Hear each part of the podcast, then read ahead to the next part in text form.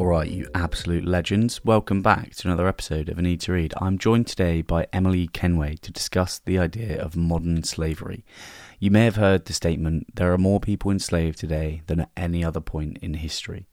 That is a misleading statement, and Emily tells us why. We also go into what is meant by modern slavery, what's happening with the Rwanda flights at the moment, how human trafficking works the UK's hostile environment for migrants, how exploitative labour laws are being leveraged by big businesses, how sex work is being used as a scapegoat, and how exploitation is alive and well in the UK. It is an amazing conversation, really thought provoking, and I'm so happy to have had Emily on.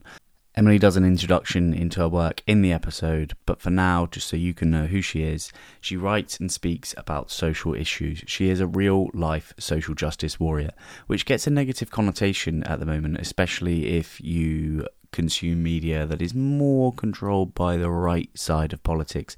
Social justice warriors are seen as an irritant, which really isn't the case, is it, when we think about it?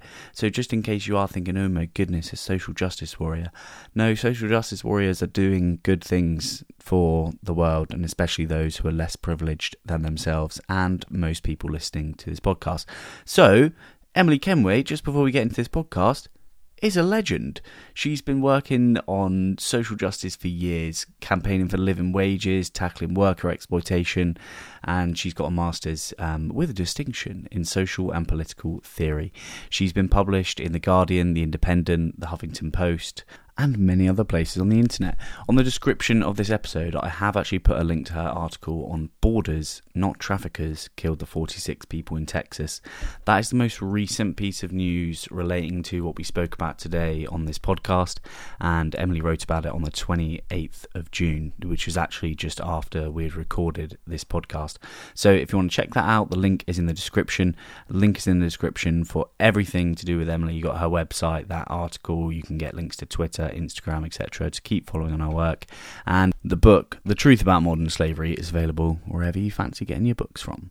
Also, in the description of this episode are the details of the sponsors of the show. That includes Athletic Greens and BetterHelp. A BetterHelp provide an online therapy service to millions of people all over the world.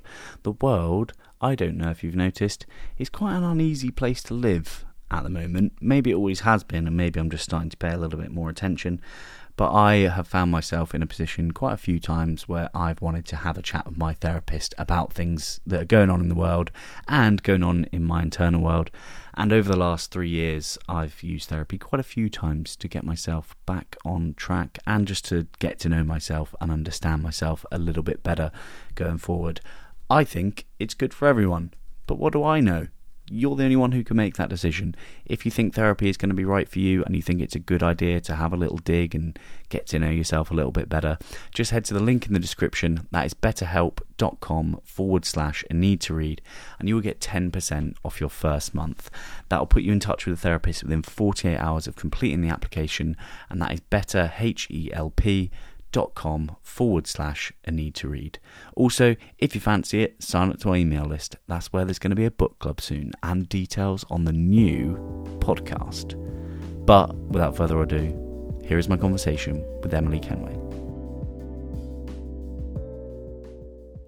Your book, The Truth About Modern Slavery, Emily mm-hmm. Kenway, is brilliant and it's on something that I don't think many people know about. So before we start talking about modern slavery, how is it you are interested in it and how is it you know about it?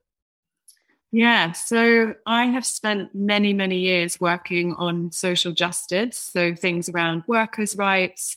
Um, I worked on the Living Wage campaign, which is a famous hmm. national mm. campaign in the past, mm. and and lots of different things. So I just worked in different charities and NGOs trying to change the conditions for people who are in the worst positions in our society.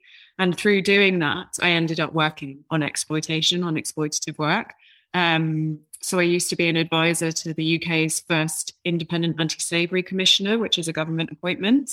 And nice. actually, this book came out of out of that professional experience where, um, as you know, because you've read the book, it's not just a straightforward like here's a tour of all the worst things that are happening in the work world. You know, here's a sort of modern slavery porn, right? It's not just that, it's like asking people to actually think more deeply about why these things are happening and how we can really solve them.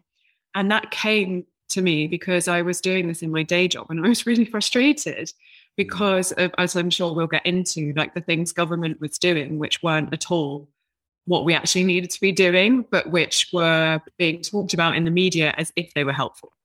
Yeah, it's it's funny because modern slavery is something that I I've recently come out of a phase of listening to Douglas Murray for about four days. I listened to quite a lot of his stuff, and, and one of the things that he plays on another kind of like right wing intellectual journalist will be like, there are more people enslaved now than ever in history. So transatlantic slave trade, we need to shut up about. Let's focus on the now. And that is quite a misleading statement, isn't it? Yes. So it's a, actually a complete nonsense statement. Mm. And uh, every time someone says it, and people say it in a really well meaning way, and I do mm. understand mm. that because why should people know different? Uh, it, as you say, there's lots of important, famous people who keep repeating it. Um, so, but it actually it, it is absolutely nonsensical. And that's because, um, so historical slavery mm. transatlantic slave trade, um, slavery at that time meant legal ownership of another person. So I'm legally allowed to own you. Now, obviously, we eradicated that in the 19th century. When I say we, I also mean enslaved people who were a major mm. part of that, not just like white people like Wilberforce. Yeah. Um, so that stopped being allowed. You're not allowed to legally own someone else. Mm. What we didn't stop is extremely poor labor conditions, right? We didn't stop exploitation, really severe harm in, in working conditions, which is what today we're calling modern slavery, right? Mm. So when we when people are saying there's more slaves now than ever before, there are more people now than ever before, firstly. like loads more. You know, the population has grown across the world. And they're then comparing apples with oranges, right? And a really good way of thinking about this is that when historical slavery ended uh, with these laws in the 19th century that said, okay, you can no longer own someone legally, so slavery is abolished.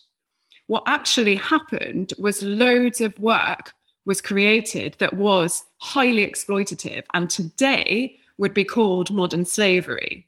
So, for example, um, on the plantations in colonized countries, the plantation owners suddenly found, well, I don't have a slave workforce anymore, right? So my profit is going to be affected. So what did they do?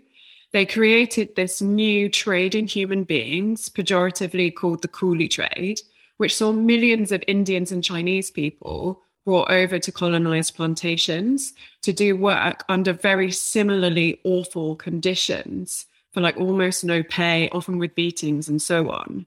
Mm-hmm. Um, so we would call that today, we would call that a form of modern slavery, which was created by abolishing historical slavery. So the point is like not to be like, oh, you know, get the dictionary out, the definition's wrong. it's that when we have that actual knowledge, we start to see hang on, the problem then doesn't seem to be slavery per se, right? Because there was historical slavery and then there's still this like severe exploitation coming through. So there's actually a continuous thread all the way through. Yeah. And that suggests the problem is actually the economic system, the political system that relies on having impoverished abusable workers, often of particular races or nationalities, in order to make profit. Yeah. Um, so it's it's about understanding uh, that when people make that statement, it's not only wrong, but it's like telling us completely the wrong message about the problem. Yeah, so it's like it's, it's like apples and oranges, but then there's loads of other fruit like within that. Mm. In in to use to use that metaphor, and that ranges from uh like farm farm work to mm-hmm. people working in factories. Um, yeah, so construction, cleaning, um, some in the sex industry, but I should say that's just like lots of other industries. Yeah. Um, yeah. So I suppose it's important for me to explain what modern slavery means. Would that be useful if people don't? Yeah. So, um, so modern slavery is um, a term that's become really popular over the last decade or two, um, partly because it's quite like snappy. It's you know it's sensationalist. So obviously the media um, has taken it and run with it. Right, you're going to read a story that says modern slaves found or whatever. Um, in so factually, it's an umbrella term for a range of severely exploitative circumstances, right? Which means not just like someone's not got their holiday pay; it's more yeah. extreme than that. And so if you think of it as like an umbrella term, a catch-all term, underneath it are these other terms people will have heard. So human trafficking is one of those. So that's a type of modern slavery that involves movement. Okay. Um, and there's also things like forced labor. So that's like static, you're fixed there. Um, domestic servitude, which is in a private household. Okay. And so on. So um, yeah, it's a, a term that encapsulates all of these particularly bad working conditions. Yeah. So it's not just like when when your boss is like, please work through your break. It's it's more of a case of like, hey, please work through the night. Yes, exactly. Although also your boss shouldn't be saying the yeah.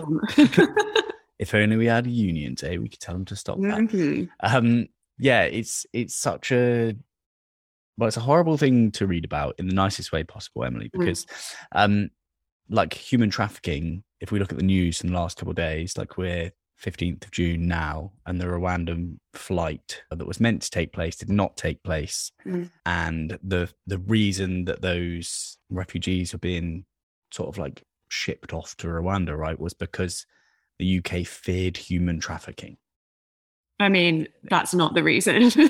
yeah, but like it's kind of like I've I've seen that being quoted and and like thrown around or spoken yeah. about. I know that there's there's some moral morally empty people in government who who probably shielding the real reason to that, but like that kind of human trafficking is what like people in the UK kind of fear, I guess. So coming from like Eastern Europe mm-hmm. or like Syria, something like that and then being trafficked into the UK, and people are assuming that that's um, everyone, and then that's the case with everyone. So, yeah, people off it, to Rwanda. I hope I haven't lost you there because I've almost lost myself. No, I think it's really important that we talk about this particular topic because, mm. um, well, what the British government is doing is is hideous, but also the way that they use the idea of human trafficking is something I talk about in the book. Yes um, and is is like happening with this Rwanda situation as well, and it's happened loads of times. So basically, um, the best way of thinking about human trafficking today is that there isn't much of it that's kidnapping or abduction, right? So in your mind, when you hear human trafficking, you will like everyone will tend to think of like a baddie, like a villain, right? Like the film Taken, people have often seen, and yeah. you have this idea that there's some kind of baddie capturing usually a like white delicate woman um, and and carting them off to another country. That's the kind of classic fairy tale version of trafficking. In reality, most trafficking in the world today is not that. It is migration gone wrong, which means someone has tried to migrate to another country to build a better life or because they're escaping war, whatever it might be. Um, and because there aren't legal and safe pathways to do that, so from our perspective in the UK, we know people can't get over here except in like boats and lorries where they may lose their lives. Mm. Because there aren't ways to do that safely, they will often end up being trafficked, which means they might have paid someone to try to smuggle them across borders, but that person then essentially has a lot of control over them, right? Because yeah. the that migrant is moving illegally and therefore can't access any help, can't access any networks, can't work legally. So they're they're like sitting prey to yeah. be abused. So often people have tried to migrate and then essentially end up being forced into exploitation as part of that process because like you and me they can't just get you know on a flight um yeah. so so so the thing to understand then is if we hear governments saying human trafficking is a big risk to our borders, it's a big risk to our shores, we need to have harder borders and legislate against migrants and deport them to Rwanda.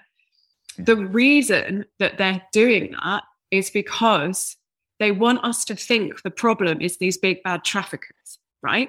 They want us to think there's some guy, which most people will imagine to be a non-white racialized man, because that's what the media tends to to uh, propagate. There's some guy or some gang, right? Eastern European yeah. gang, that's one of them. Yeah.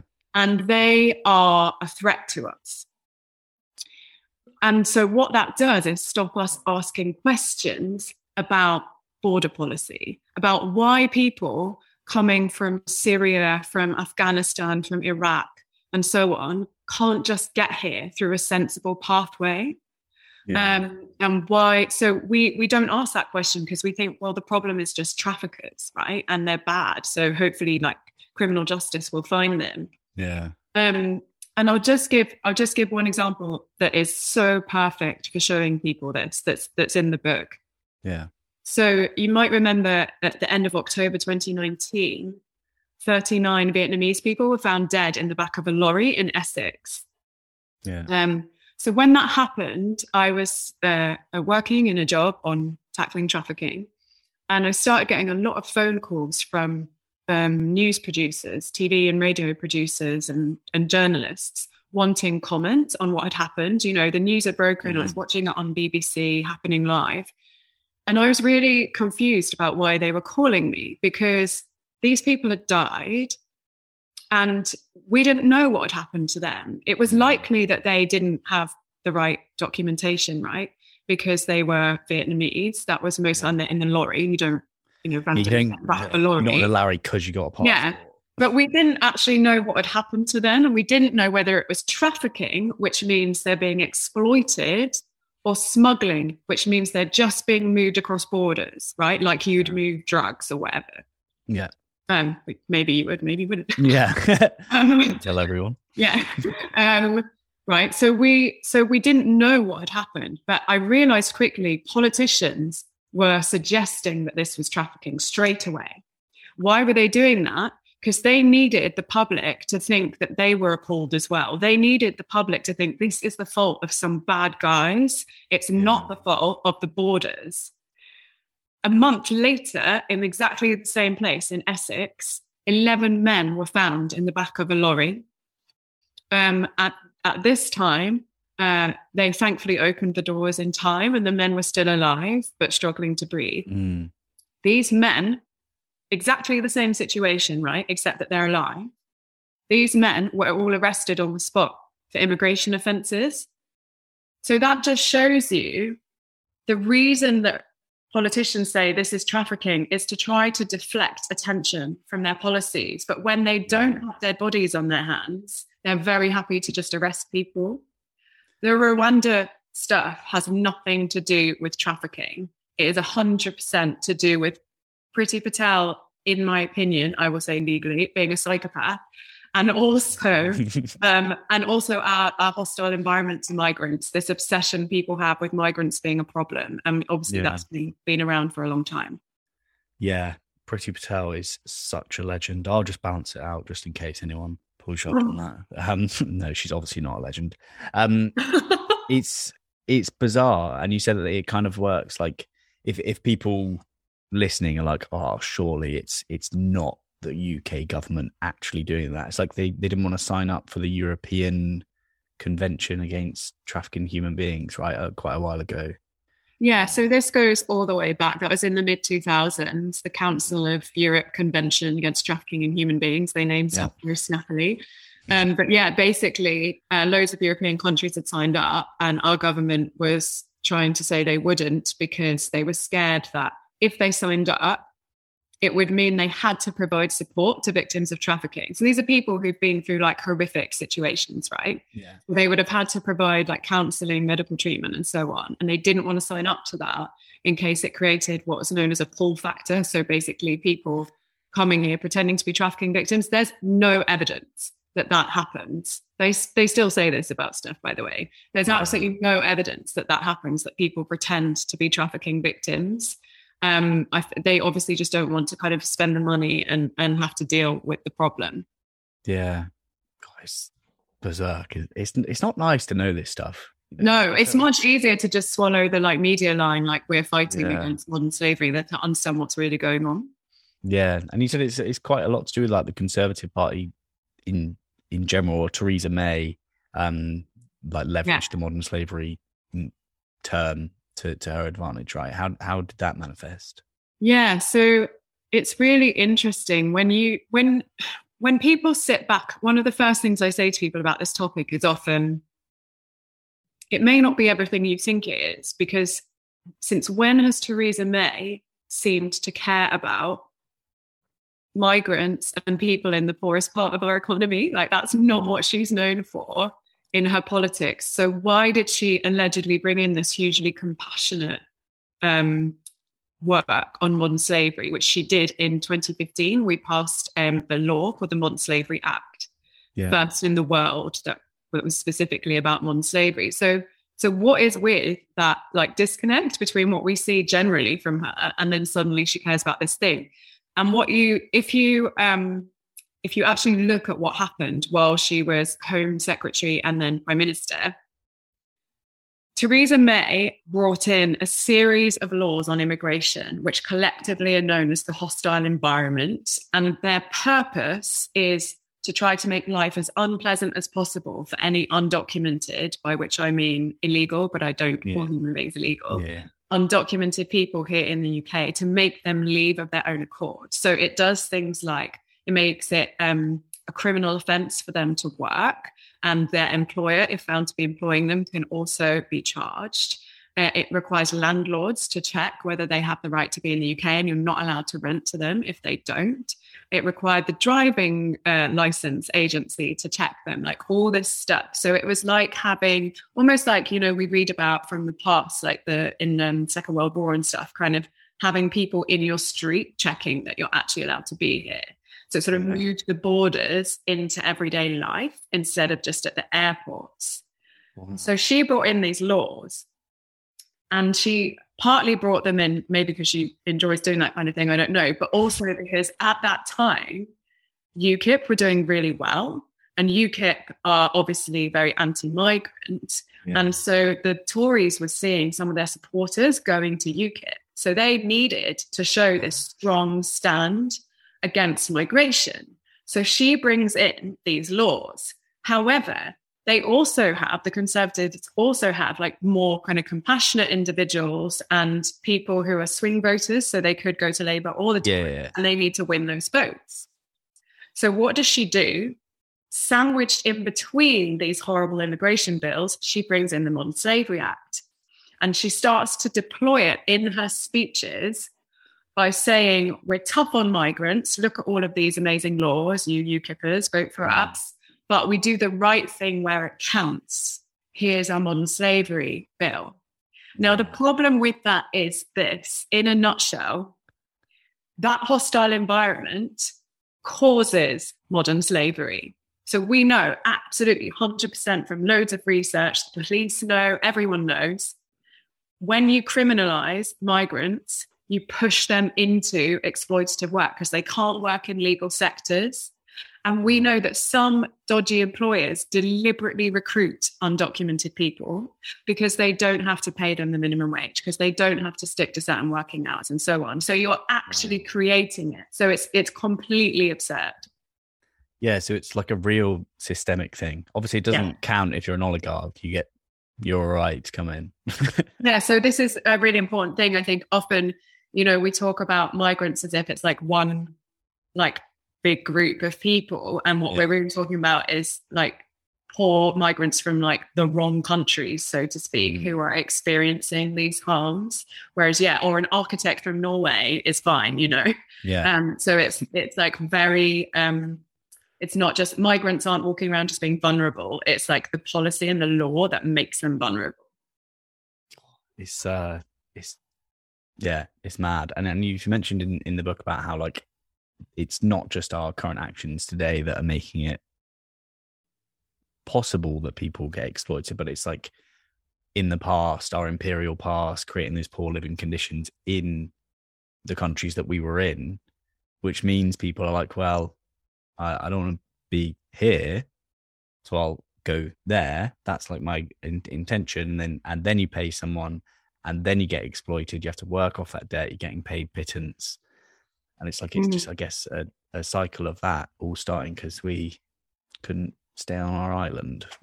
Yeah, yeah, yeah. It's a, it's a really interesting aspect, you know, that um, never seems to get proper um, kind of airtime of like why do people want to come to the UK, right? And um, we conveniently overlook the fact that, as you say, firstly, when we were colonizing other countries, part of that process was to make their economies work for us, as in to uh, extract the value. And this still happens with um, like global north companies not paying taxes in the countries where they're taking resources out of. Yeah. Um, so, so you have all these countries that were colonized whose indigenous populations were enslaved or impoverished. And that has like long term effects. That doesn't just stop when we decide to stop colonizing somewhere.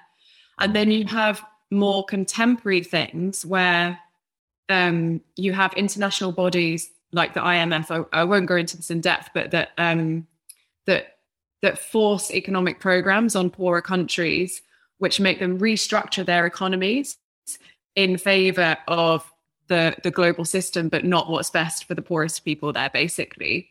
Um, and the other thing I'd say is, and I've encountered this in in meetings over the years, where I'll be talking to big companies or like big investment houses that own lots of shares in our major major companies, yeah.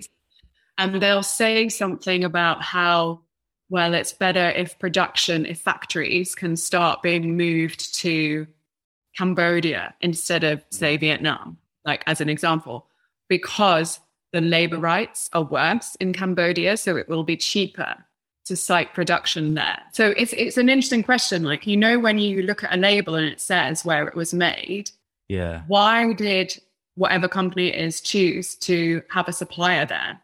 And part of that choice is cost. And cost is partly about minimum wages, about hours people are allowed to work, whether they have maternity pay, sick pay, and so on.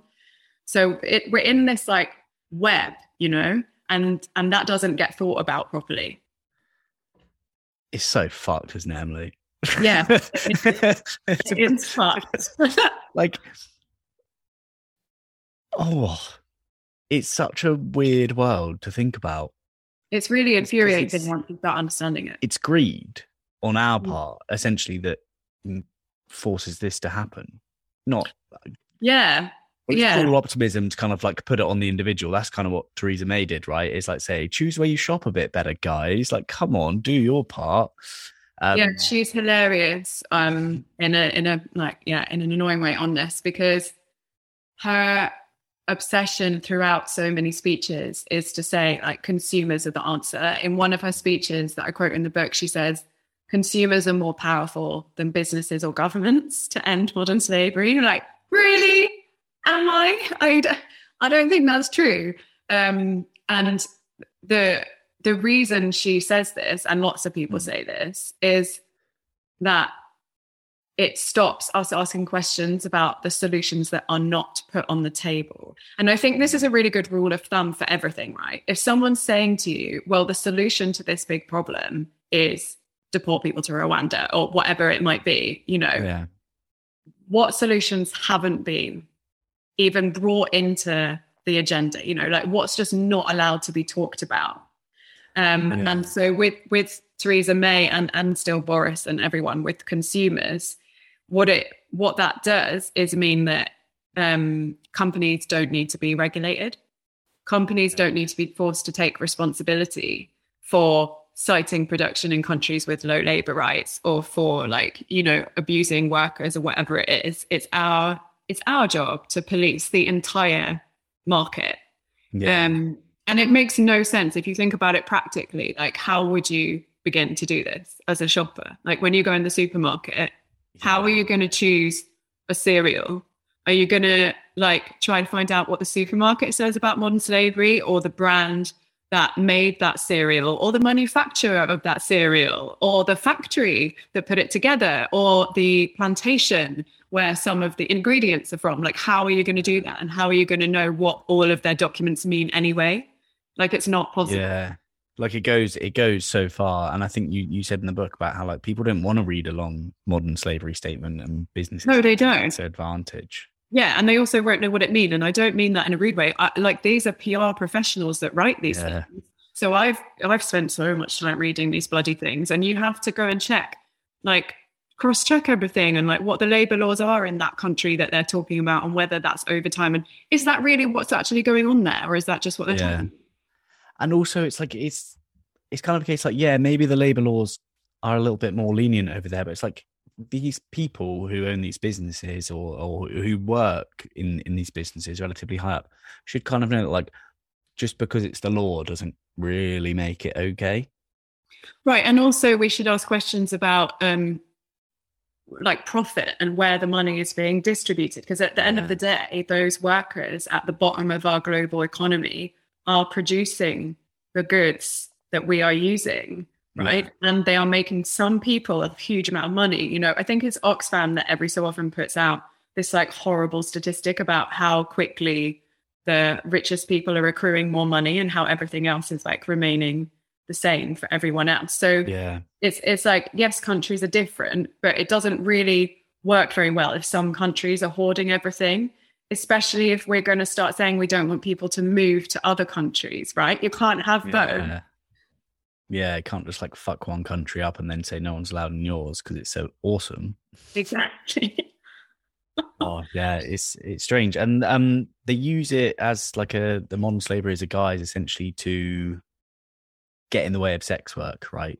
As mm. well, which yeah. is uh, I've I've had a former sex worker on the podcast before, and um, she like spoke quite openly about it. She didn't really think anyone should do it now from from her experiences with it. Mm-hmm. Um, but it's you're split an audience talking about sex work, right? Yeah, yeah. Some people are like, "Oh my god, they can never do that," and you said uh, in your book that like there's a certain but like a body official body. I don't know who say any woman who like sells sex is mm. being exploited is mm. is being like oppressed. So even these like official bodies can't kind of like agree on it. Um but how how is sex work being used as like a scapegoat? Yeah. So it's such an important topic and i'm really glad you're asking about it. Um because trafficking comes into this this space in a really important and problematic way. So, a couple of things. Firstly, that I'd say is, um, I I know a lot of people who have been or are sex workers, and of course, lots of people don't love that job. It's it's a, it, it's like many jobs. You know, it can be really unpleasant and at times dangerous. And there are many jobs like that. And often people in better parts of the economy aren't aware that, that it's not yeah. alone in being like that. I'd recommend people go and read about what happens on tomato fields in Italy, for example, to tomato pickers. Um, but um, and so the, the thing here is not um, it's not is it good or bad to do sex work? It's that sex work happens, mm. and it happens for particular reasons. So, funnily enough, people need to earn money, and we don't have a sensible system of social security. So, like universal credit is fucked. And also, a huge number of sex workers in the UK are single parents, and we don't have enough part time flexible work. We don't have free childcare, so on and so forth, right? So, mm. sex work happens because of all of these underlying factors. So, the question then becomes not is that good or bad, but how do we make it as safe as possible? So, there's an amazing um, sex worker activist called Juno Mac who says, You're asking the wrong question if you're saying, um, would you want your child to do sex work, your adult child mm. to do sex work? That's not the right question. You should be saying, your daughter is doing sex work. How do you keep her safe? Yeah. Right?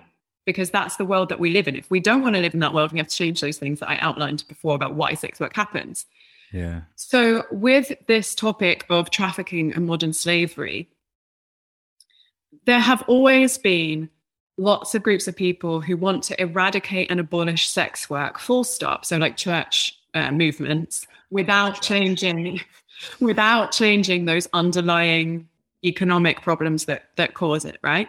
So just eradicate it because it's exploitative, it's all rape in their opinion, and it's um, immoral. Yeah, it's unholy, right? Um, and so those groups of people, it's not not just religious people, but also you find it with people who are called radical feminists.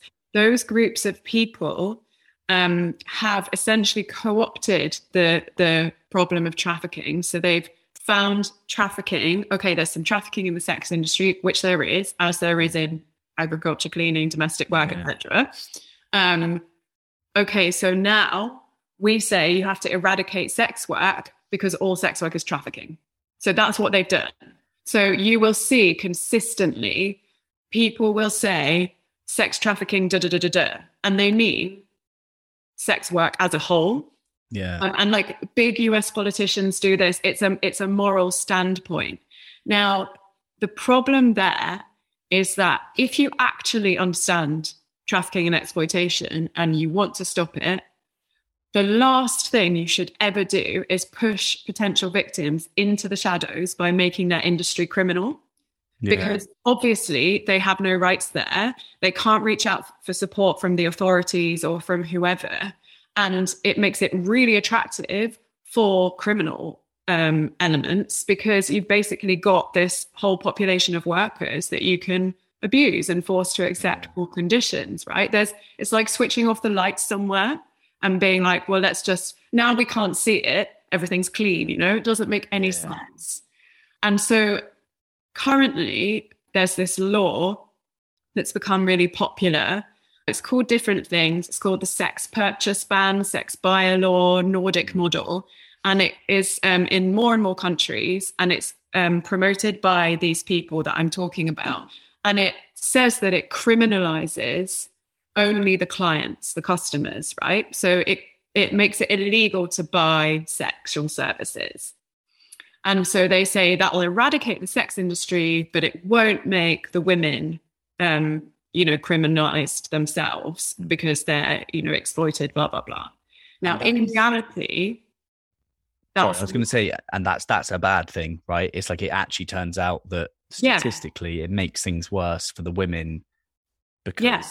Or or whoever's doing the sex work, yeah, yeah. Um, the the seller uh, the merchant, the uh, for, for it being illegal for the buyer makes them want to be more shady, be a bit more sneaky, go to places that are unsafe and probably far away from wherever they can get caught, right? Yeah, exactly. If you're if you want to buy this illegal product, this illegal service, mm. um, then you're going to try and not be seen buying that thing. So, what we see in countries where this has come in, and there's loads of rigorous evidence on this, is that there's more violence against sex workers because they're having to work in more dangerous places. They're having to say yes to providing services they don't want to provide, and so on.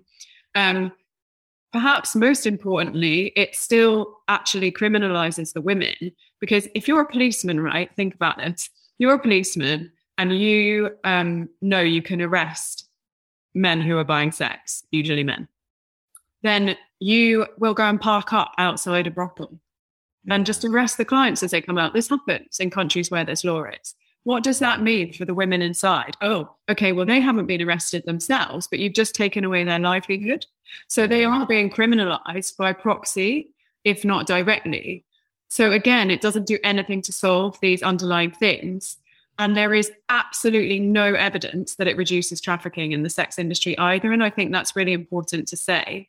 Um, if we decriminalized sex work, so we make it legal to sell sex, legal for women to work together for safety, legal for people to say that they're a sex worker, then essentially we have the best chance of reducing trafficking in the sex industry because we bring light into it. We bring sunlight yeah. in right? We can see what's going on. People who are there consensually can say that they are rather than having to avoid policing and so on and can actually work with the authorities to help identify women who are in trouble. Um, and that's the the best possible answer. You know there are pimps who tell trafficked women you can't go to the police because what you're doing is illegal. Yes. So, without a shadow of a doubt, we need to decriminalize sex work. That does not mean decriminalizing rape or trafficking. It means decriminalizing someone choosing to sell sex. And and that essentially like will stop. What was it I was going to say? I've lost that then. It will stop um, predominantly women, but as you say, totally not only women. It will stop people in this sector having no legal rights, being unable to seek help if they need it. And it will stop police wasting their time on consensual sex workers who are getting raided regularly in their brothels for absolutely no reason. You know, that's that's police doing that instead of coming to find out who burgled your house for a start. Yes. And and also it's a case of like we mustn't forget some like not everyone who buys sex is a dirty old pervert. Like we can we can say that that's it's kind of it's their choice, right? And and they don't want to currently tell on not tell on, not snitch, um, but report people who they think might be unsafe because of either shame about the act because it's it's illegal or or or mm-hmm. shameful, um, and that puts women in danger, right? Because they're not getting the help from people who actually might help them, who see them in their place of work and can report to say, this is what it's like, this is what I saw. Yeah, so one of the organizations I interviewed in the book uh, is called the English Collective of Prostitutes, and they're an incredible organization that um, run by and for sex workers who organize for their rights and campaign and stuff. And I didn't realize this before I interviewed them, even though I've known them for quite a few years. They do have customers sometimes saying to them, um, I think this person is in trouble. But the, that customer can't say that to the authorities, right? Because yeah. they don't want them to be deported or arrested or whatever. And actually, there are forums online for customers of sex workers where they review and rate sex workers, which I will not name. But in those forums, yeah. you can find posts where they're warning each other off particular sex workers because they think that they've been trafficked. Um, like obviously, not all people care about that. Just like not all people care about buying fast fashion when they, un- even though they understand yeah. like where it comes from. But there are incidents where customers would probably flag problems to police but cannot. Yeah, Oh, that's fucked. So we can de- decriminalize. is that the summary? This episode. It is. It really. Yeah, it is. Like, uh, well, I, that's what I felt like. Every, yeah. every like three or four pages. Oh, that's fucked. God, that's fucked. Oh my god, I wish I didn't know that, but I guess I'm glad I do. So, like, how how do we get that decriminalized? I guess you're you're the one for this. You're the activist on this. What what was the? Well, so there is amazing. yeah, there's amazing, there's lots of amazing activists working on this. There's a UK wide campaign for sex workers and like allied people like academics and whoever working on this called Decrim Now that people can find on Twitter and follow and sign up to. There's a website which has really useful like FAQs and stuff. So that's Decrim Now. And and I think it's going to be really hard. I'm not going to lie. It's going to be really hard to win this. It's going to take a long time. But I think more and more people are realizing that this makes sense in terms of having the best chance of giving people their rights. But it will depend on politicians. Is there a road in Leeds? Yeah. Like a street where it's decriminalized on that. So there are, so this is one of the things where um like terminology starts getting really irritating. So I, sex work sex work policy is one of those areas where you're like, come on, guys, we have to rename some of this stuff. So, yeah, decriminalization means removing laws that criminalize um, things and not imposing additional special restrictions on sex workers that other people don't have. Okay. Legalization means making sex work legal, but imposing additional regulations. So, in some countries in Europe, they have legalization. And what that means is you have to register as a sex worker with your name. Yeah. You have to have like monthly health checks as a sex worker. So, like specifically for you as a sex worker. And you're only allowed to work in licensed brothels rather than, for example, with your friends in an in a shared arrangement that actually works around your childcare. So many people want decriminalization because they don't want another really restrictive regime that yeah. is like shaming and stuff. Yeah, that's is that like a place like Amsterdam Is that? Yeah, yeah, that's exactly in Amsterdam. Yeah. So I should say in Leeds they've like piloted allowing sex work to take place, but it's not like perfect. And of course, um, there's more work to do than that, right? Because if you just like make one street the sex work street in a city, obviously yeah. that's going to become quite weird for people who live there, and there have been problems with people who live there being very angry about it, which I understand. But the problem is systemic. It's not the sex workers. The sex workers are not the problem. no, yeah. Oh well, it's it's good that you're shining a light on it. I think it's definitely an important topic um, to look into. There's one more thing I wanted to talk mm-hmm. about, and it's John Lewis. yeah. well, it's not John Lewis, it's Kozee Sleep. Because something happened in the UK mm. to do with the is it Hungarian workers? Yeah. Yeah. Okay. So um, yeah, in the mid 2010s and, and it went to court in 2016, there were found to be 42 Hungarian men making beds in a couple of factories uh, in West Yorkshire. And they were making these beds for high street brands like John Lewis and, and Dunelm Mill and, and other ones. And those men had been made to live in dirty, cramped conditions. They were working up to 16 hours a day, sometimes seven days a week. Their pay, if we can even call it that, was about 10 to 20 pounds a week. Mm. Um, so, and they'd been trafficked. It's a classic trafficking case. They'd been approached in their home country of Hungary, promised really good work in the UK, brought over here, and on arrival had their ID and their bank cards, any money, etc., confiscated. And there they were in West Yorkshire without any ID. So again, we come back to immigration policy. They don't want to get on a train because they're going to get arrested because they're not meant yeah. to be here. Um, you know, they, they they have no support network, so they were stuck there um, and being used as essentially a kind of enslaved workforce.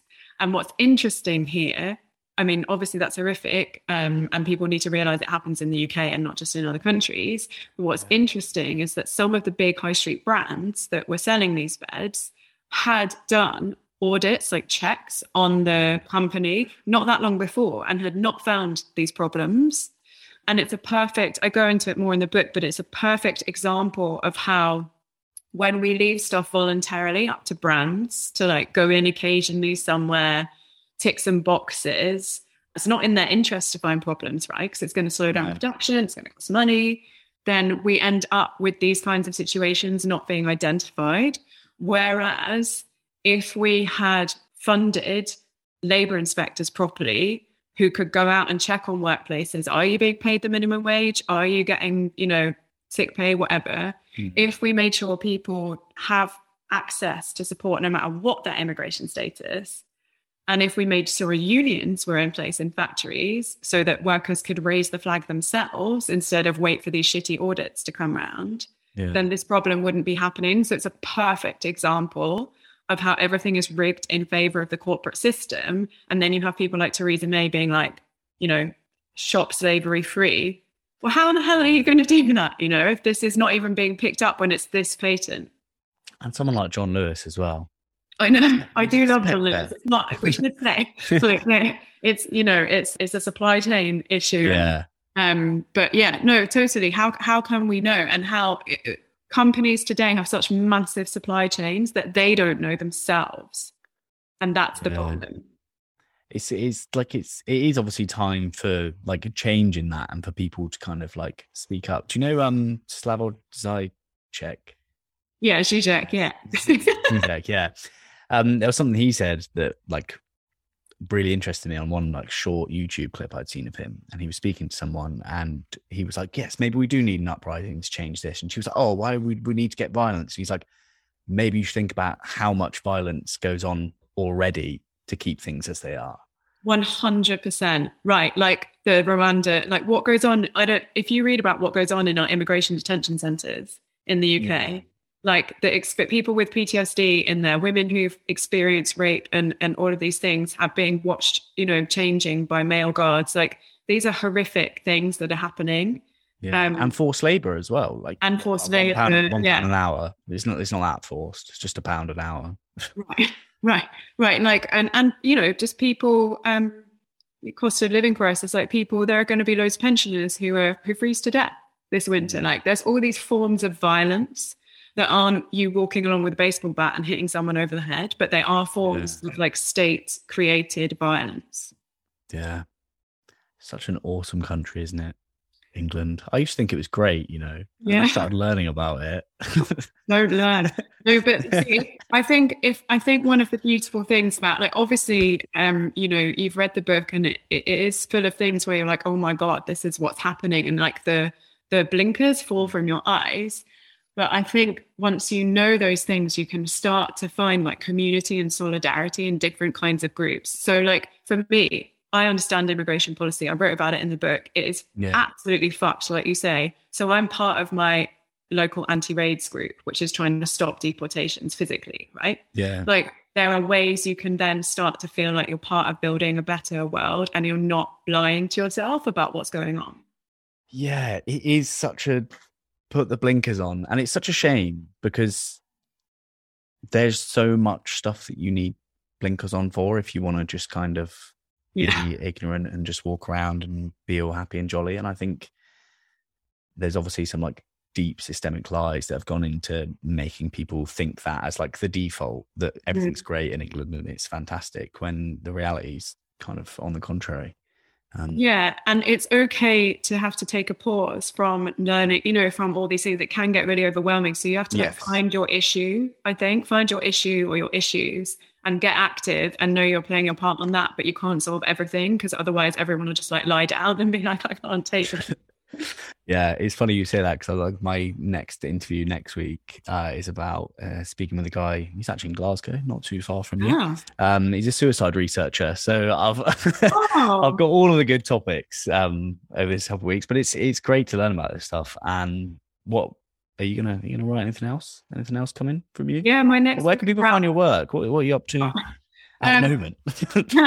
So my next book's out in April next year. I just finished writing it, and it's about care. So talking about the care crisis, I spent about three or four years being the main carer for my mum, and so I've woven together my personal experience doing that with talking to carers around the world and looking at the kind of deep deep causes of why we've got this care crisis and how we can yeah. actually solve it. So that's my next big thing. Wow.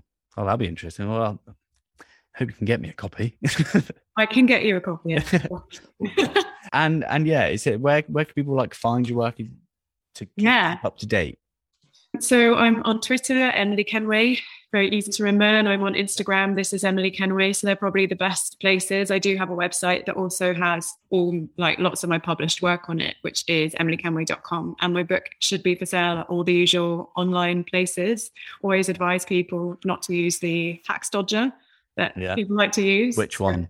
Bookshop. Oh, which one? um, bookshop.org is amazing, and you you support ind- independent bookshops by shopping there. Okay. All right. Perfect. Well, thank you so much, Emily. It's been great to chat to you. You too. Thank you very much. Did you enjoy that? If you did enjoy it, I dare you, you cannot deny this dare, to leave me a review on Apple Podcast or Spotify or share it with your friends, your real life friends, your internet friends, or friends that you've just made up. I'm not fussy. I just need you to share it. And then I'll just keep doing them. It's a good deal. I love you all. You're absolute legends. All of the details for everything that you need in the description of this episode. I hope you enjoyed it. I'll be back next week. Love you all so, so, so, so, so much.